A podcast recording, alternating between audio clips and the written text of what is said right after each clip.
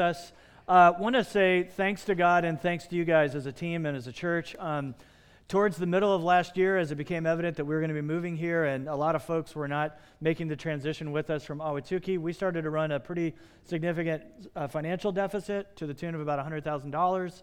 And we just sent out a couple emails and communications up here on Sunday mornings a few times. And just, I don't know if you look in the back of your bulletin or not, but we finished the year with not just a good year, an amazing year, in the black by over $14,000. So praise God.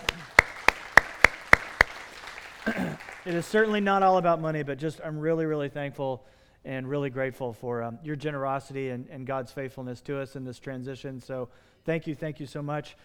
This week and next, we're going to be looking at the Gospel of Mark and the kingdom parables that are there. And then in 2 weeks from this Sunday, we're going to start a new series in Galatians, in the book of Galatians. We're waiting for downtown to finish up some stuff, and then we will get both of our congregations here in downtown paired up with preaching the same material. So we're going to start in a new series in the book of Galatians, which is interesting. We have never preached through Galatians, even though when we started New Valley in our living room, we started studying the book of Galatians in order to really secure the foundation of this church in the gospel of grace. And so it's very fitting and appropriate that as we are launching here in our new location, and in many essence are starting all over again, that we would lay another foundation in the great letter that Paul wrote to the church of Galatia, because it is so centrally focused on the good news of the gospel. So please join us for that coming up in 2 weeks. Today we're going to be looking at what's called the parable of the soils as we kind of continue in Mark from Advent, where we studied God's kingship in Christ as let earth receive her king. This week, the parable of the soils. And if you've got a Bible, please turn with me as we look at chapter 4 of Mark 1 through 20. If you don't have a Bible, it's fine. It'll be on the screen and in your bulletin as well. Again, he began to teach beside the sea, and a very large crowd gathered around him, so that he got into a boat and sat in it on the sea, and the whole crowd was beside the sea on the land. And he was teaching them many things in parables. And in his teaching he said to them, "Listen, a sower went out to sow, and as he sowed, some seed fell along the path, and the birds came and devoured it. Other seed fell on rocky ground, where it did not have much soil, and immediately it sprang up, since it had no depth of soil. And when the sun rose, it was scorched, and since it had no root, it withered away. Other seed fell among thorns, and the thorns grew up and choked it, and it yielded no grain. And other seed fell into good soil and produced grain, growing up and increasing and yielding 30, 60, and 100-fold. And he said, "He who has ears to hear, let him hear." And when he was alone, those around him with the 12 asked him about the parables. And he said to them, "To you who has been given the secret of the kingdom of God, but for those outside, everything is in parables, so that they may indeed see but not perceive, and may indeed hear but not understand, lest they should turn and be forgiven." And he said to them, "Do you not understand the parable? How then will you understand all the parables? The sower sows the word, and these are the ones along the path where this word is sown. When they hear, Satan immediately comes up and takes away the word that is sown in them. And these are the ones sown on rocky ground, the one who when they hear the word, immediately receive it with joy, and they have no root in themselves, but endure for a while. Then when tribulation or persecution arise on the account of the word, immediately they fall away. And others are the ones sown among thorns. They are those who hear the words, but their cares of the world and the deceitfulness of riches and the desire for other things enter in and choke it. And it proves unfruitful. But those that are sown on the good soil are the ones who hear the word and accept it and bear fruit 30, 60, and 100-fold. This is the word of the Lord. Mark is writing his gospel in order to preserve the Christian faith in the first century. So Jesus has come, He's had his ministry. He has died on the cross. He has risen from the dead and then ascended to the Father. And these disciples were left with the Great Commission ringing in their ears from Matthew 28, where Jesus said, "Go and make disciples of all nations, baptizing them in the name of the Father, Son, and Holy Spirit, and teaching them to obey all that I've commanded you." To make disciples and then to mature those same disciples. And Mark is concerned, as I'm sure all the disciples were, as Jesus was present, they saw the kingdom of God advance, did they not? Where the king was physically, they saw implications and reality of the kingdom being worked out. The deaf could hear. Why? Because the kingdom of God was at hand. The blind could see. The lame could walk.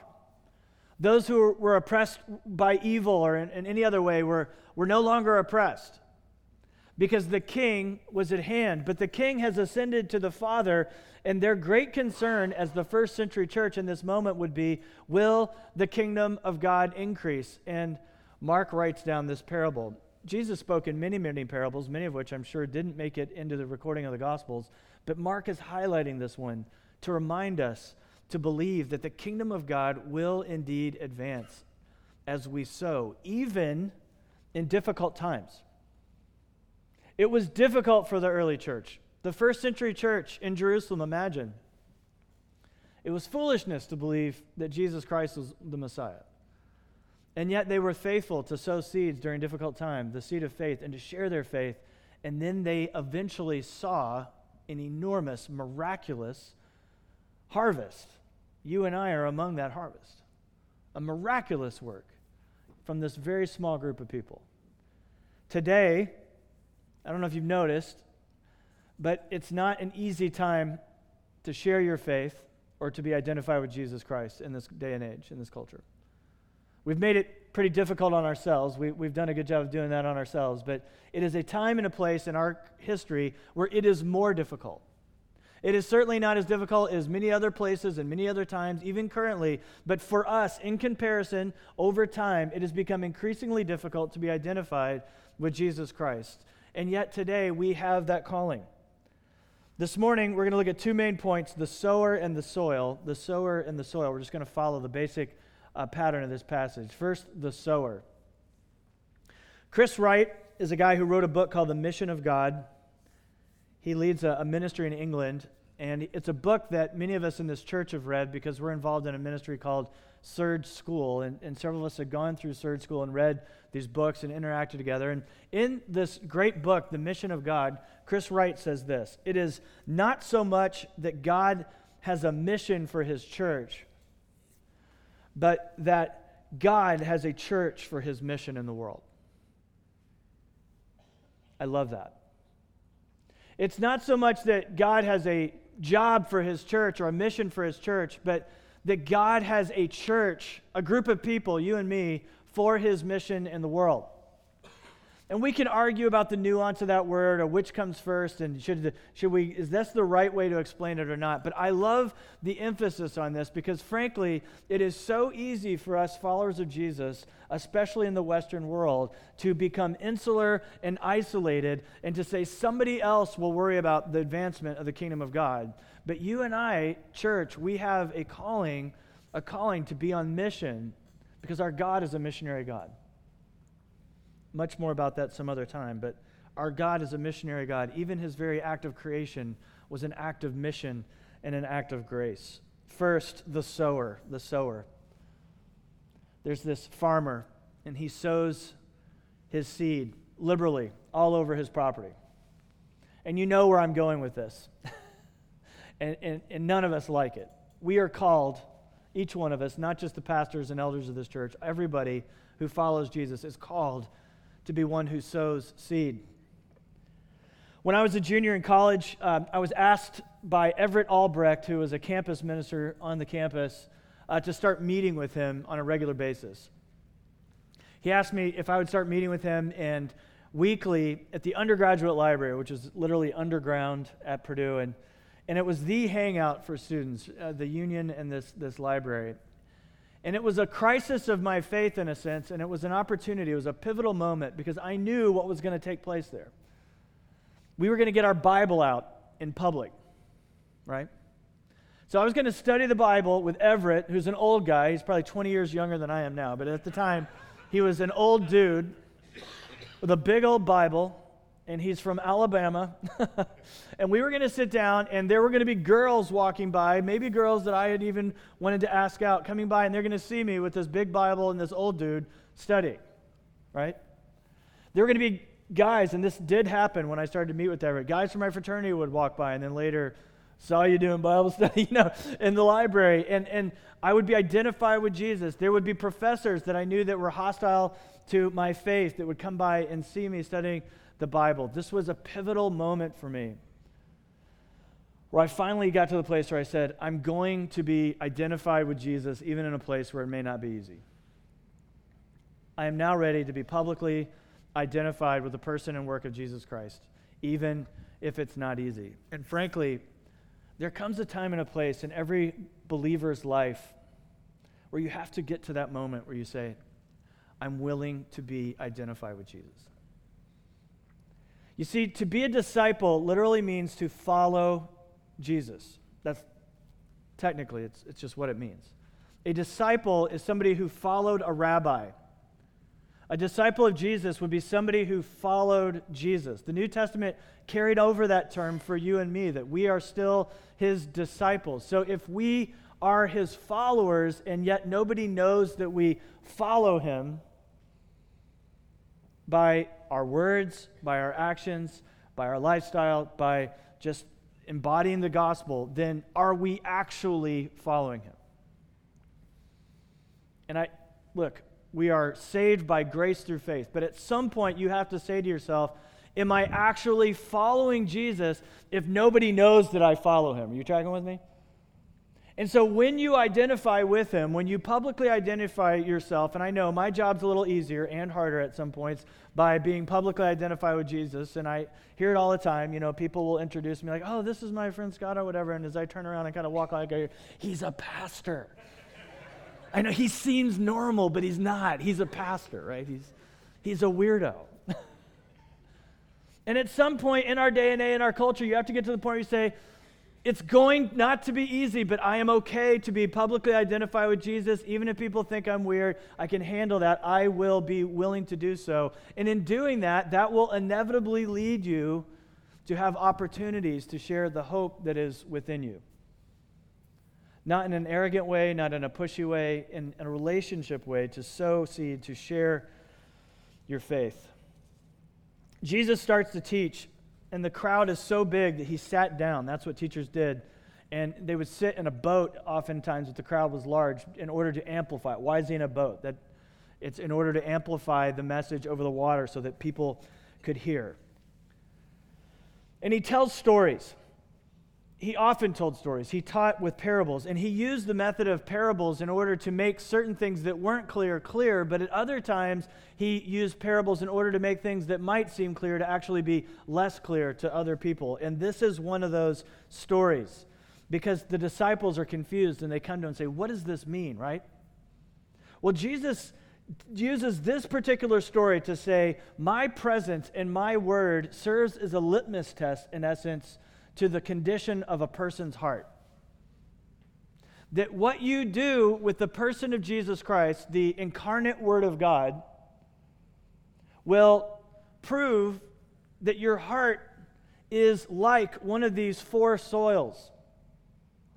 It's called the parable of the sower, but in reality it should be called the parable of the soils.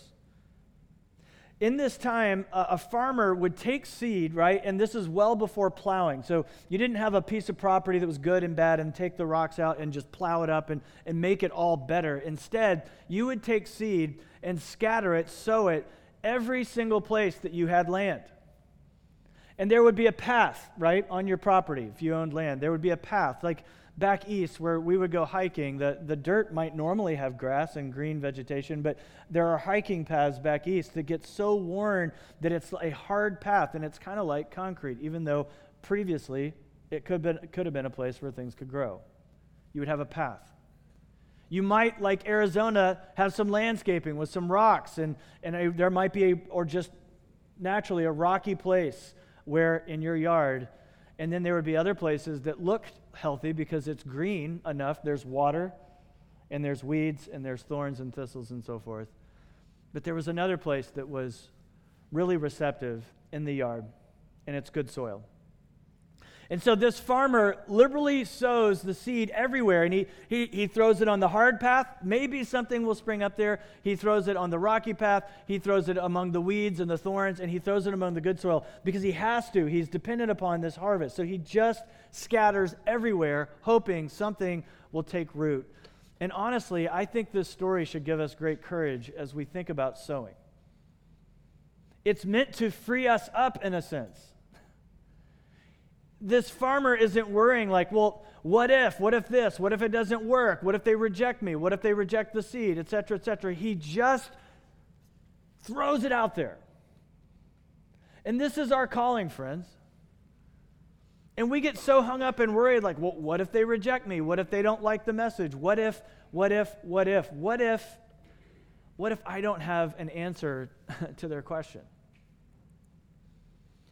What if I say something really stupid or seem offensive to them, and then I turn them against God? What if, and we talk ourselves out of ever having any sort of conversation. This is truly meant to free you up, because here's the reality. The farmer knows that much of the seed that is sown will not take root, but some of it will. But some of it will.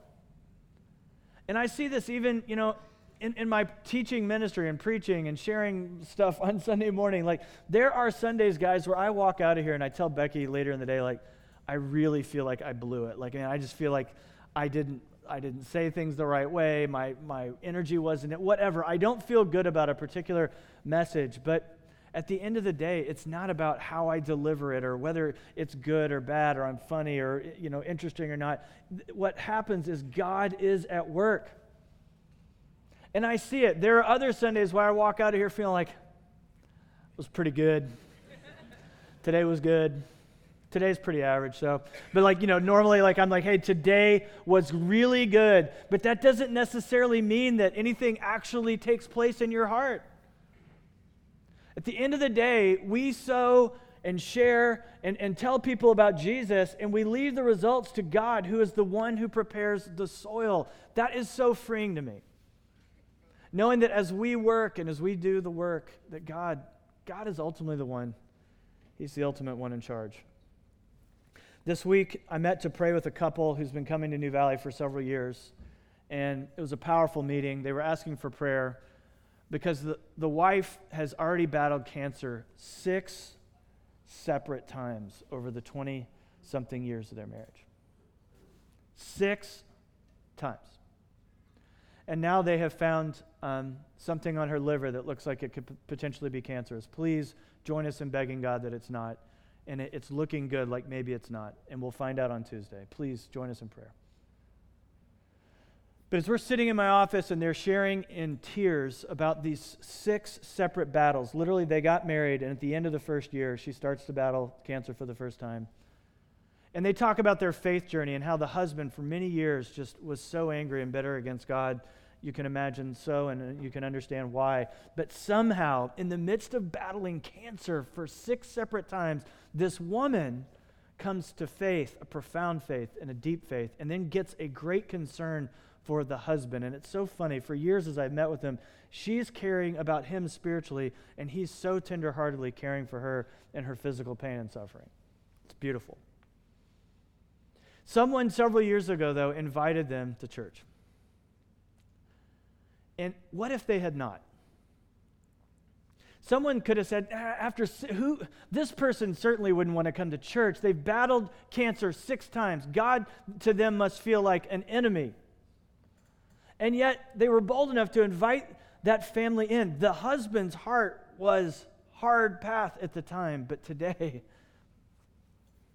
his heart is so tender. And I sat with this burly man. He's a man's man. He's from northern Indiana. He is a dude. And he's bawling like a baby as he's telling me about his love for his wife and his love for God. That man's heart seemed hard, but it wasn't. It was good soil. And God worked through it. We need to share. And one of the most powerful things we can do, people, friends, is just to invite people into our own lives, into our church, into a gospel community, just into your life, to a party, have dinner. This isn't some fake weird thing. Don't initiate any of this if you don't actually want a friendship with anyone. This is real friendship, right? You have to care for people and love them, but the power of invitation can change lives. It did in this couple's life. Next, let's talk about the soil. The soil. And this is the main point. Jesus tells the story, and later the disciples say, what does this mean? And he basically says again, my presence as the king is a litmus test to the heart condition of every human being. And he said, the human condition is like these four soils. First, there's the hard path, the hard heart. In verses 14 and 15, these are the one along the path where the word is sown. When they hear, Satan immediately comes and takes away the word that is sown in them. Let me ask you a question, though. If I had homework that I could make you do, and I can't, so I won't, but like if I could make you do this today, imagine for just a minute that this is your homework. You have to leave this building today, and you have to go share your faith, even if you just started believing yourself, whatever elementary amount you can. You have to go share your faith with the most hard-hearted person you can possibly think of. Who is that person?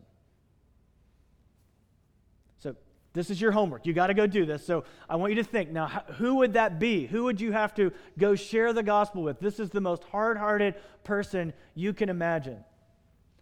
Now, what's interesting is, culturally and contextually to what we see in this passage, it may not be the type of person you've thought of in your own mind. In the context of the Gospels, the most hard-hearted people are not the atheist with all their questions, or the agnostic, or the pleasure-seeking person, the hedonist. It is the pastors. It is the theologians. It is the religious people. They, in this context, are the ones who are the most hard-hearted, because as Jesus comes and he offers them good news of the kingdom of God, repent and believe in the kingdom, they say to themselves, repent. What do I have to repent of? I'm righteous, I'm good, I'm holy. But Jesus says in Mark 2, those who are well have no need of a physician, but those who are sick. I came to call not the righteous, but sinners. It is only sinners who are coming to Jesus. The righteous don't come, which means they're not actually righteous. They're self-righteous. The next is the shallow heart. First is the hard heart. The hard heart is usually more surprising than you might think. The person you think in your mind that might be most far from God actually may not be. The shallow heart. These are the ones sown on rocky ground, the one who, when they hear the word, immediately receive it, and they have no root but endure for a while, and then when tribulation or persecution arises on account of the word, immediately they fall away.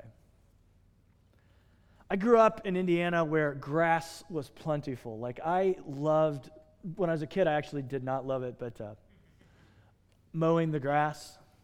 We had 5 acres of grass growing up. I mowed a lot of grass in my life. And now, believe it or not, I live in a yard where I don't have a single intentional blade of grass, right? It's 100% rock. So we visited some family in Oregon this past summer. My favorite thing to do, I did it twice a week, even though I only need it once a week, was mow their grass. I love it. I'll come to your house. I'll do it.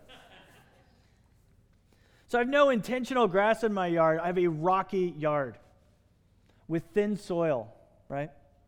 But stuff does spring up. It's amazing. A guy from the Midwest, I would see like this rock, and all of a sudden weeds would spring up.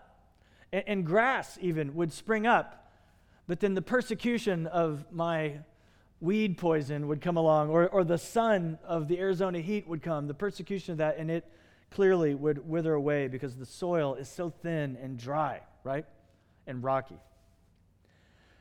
This is a warning. It's a warning to the American church that has a thin faith, and so this is us, guys. This is a warning to us as Christians in America and the Western world who have life so good And then we hear Jesus, who's to them is like a rock star, and he's healing people, and everywhere he goes, crowds are coming, and people are getting healed left and right. Who doesn't like that? So they believe and they trust in him when things are good, but then when the difficulty of persecution comes, they fall away. In America, we're being taught a theology of prosperity. That God says, you know, in our hearts, we say, God wants us to be fabulously rich. He never would allow us to be sick. He would never call us to suffer. He only wants us to prosper. It's a false gospel. It is not the gospel of the New Testament. We serve a Savior who was pierced, who was wounded, who was beaten, who has stripes, who died and suffered on our behalf. Third, we see the path that is divided, a soil that is divided, a divided heart. Those are those who hear the word, but the cares of the world and the deceitfulness of riches and the desire for other things enter and choke the word, and it proves unfruitful. That is us. American church, that is us. The seed comes in, and it's among decent soil. It's fertile, stuff can grow, and it begins to grow, but there's things so mixed in. There are weeds and there are thorns, and it chokes out real and abundant faith and growth. The cares of the world. We have so much, but we worry about it so much. We have so much, and we have so much worry and anxiety. The deceitfulness, Jesus says, of riches. You personally may not feel like you're very wealthy, but you live in probably the most wealthy and abundant society in the history of human civilization. Third, the desire for other things. Jesus warns, these choke out legitimate growth and faith. And this is an enormous warning to us as maybe not hard path, but friends, this divided heart that is so rooted right alongside all these other things with my greatest concern for myself and for the church in America. Jesus says this, trust me as your Lord. But I turn to Netflix for my comfort. He is the King of Kings and lover of my soul, and he loves me. But you and I, we turn to food and drink and success and pleasure like no other. Like it's the holidays, and my wife said to me, I'm dreading Monday because Monday, tomorrow, is our day of reckoning, okay? All the holiday excess, we're saying tomorrow, we're back on a good path. But this analogy of like this holiday, the last month, we have been eating whatever we want because we can. And work has been less because we took time off and had vacation, and the kids have been home, and we've been eating whatever we want. We've been going wherever we want. We have been eating foods we would never allow anyone to eat, and just gobs of amounts. It's the problem of abundance. And hear me, the problem is not in things. God created all things and declared them good. When he created the whole universe, he declared it all very, very good. Humanity is at the top of that, and we are the ones who declared very good. The problem is not with the stuff, it's what we do with it, and we bow down to it. And this is my greatest concern for us, church, is we do love Jesus, but we love our stuff more. When my kids were young, it was Mother's Day, and I had the video camera going out, as we did a lot back then. And it was, I went up to each one, and I said, tell Mama Happy Mother's Day. And I went up to my middle son, and I said, tell Mom Happy Mother's Day. And he goes, I love you, Mom. I really do. And then he goes, but I love my green Jeep. I love you, Mama. I really do. But I love my green Jeep. That's our problem. I love you, Jesus. I really do. But I also love my green Jeep. Maybe a little bit more than I love you. This is my greatest concern for my heart. It's my greatest concern for yours. The American distraction of greed and technology and busyness and entertainment and pleasure. It chokes out the growth, that the Holy Spirit means to bring into our life. We bow to all this stuff when the lover of our soul, the lover and creator of the universe is here, and we say, I will choose the gift rather than the giver of the gift as the one who has my primary heart's attention. We bow to power, money, and stuff instead of the one who is the good giver. So take an honest assessment before we talk about this fourth soil. Where is your heart right now?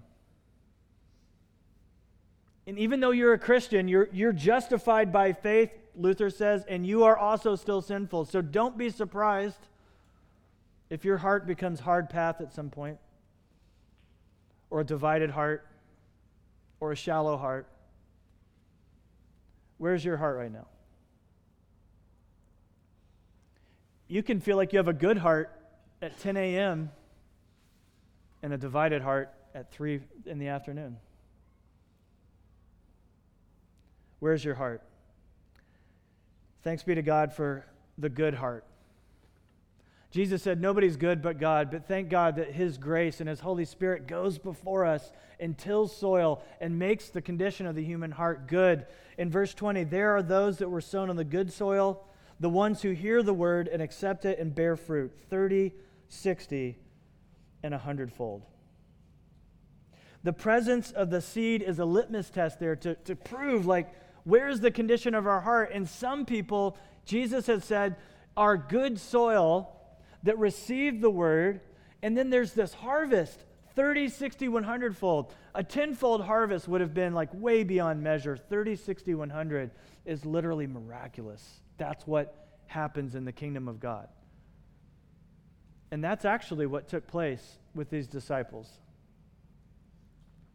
If you think about it, who were these men and women that followed Jesus?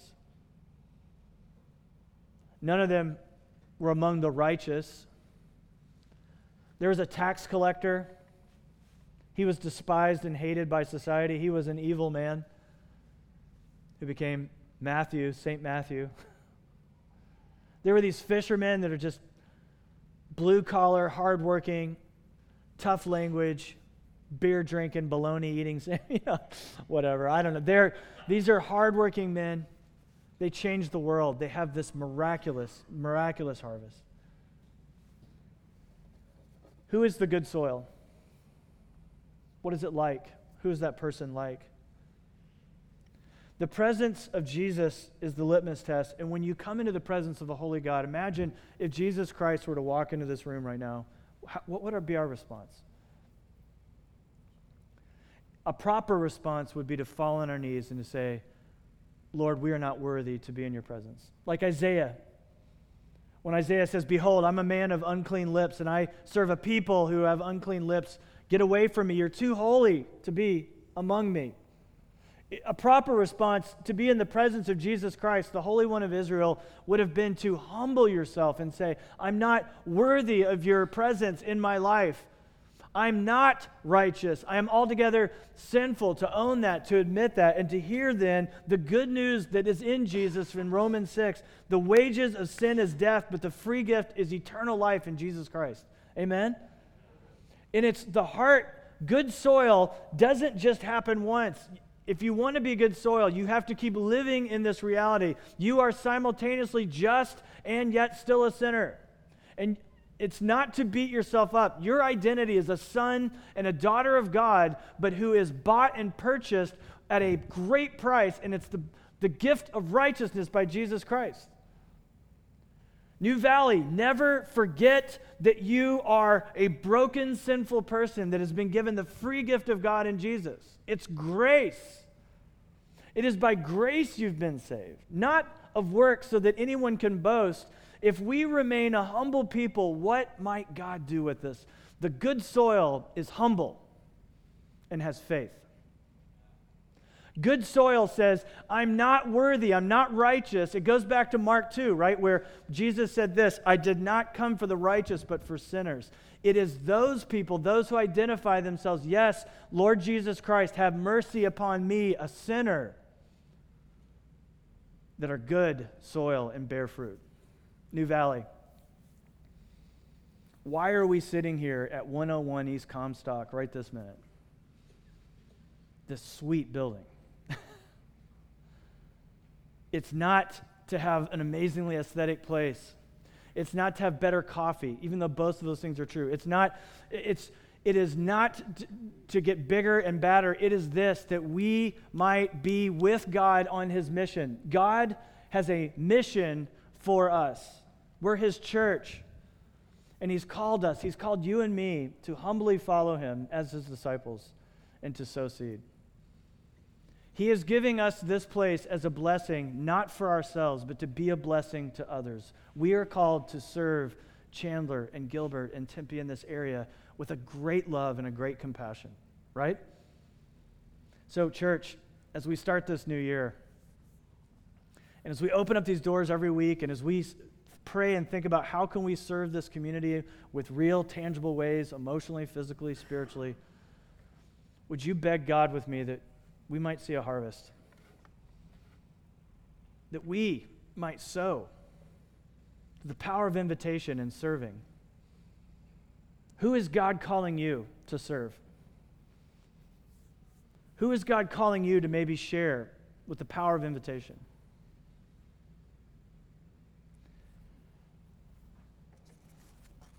It's not so much that God has a mission for his church in the world, but that God has a church for his mission in the world. Let's pray.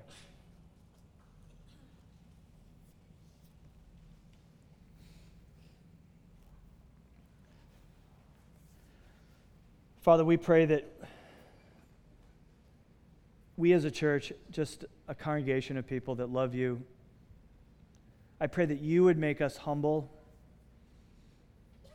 that you would humble us, that you would bring us to our knees and say, we are certainly not among the righteous of this world, but we are sinners who have found grace, the goodness of Jesus.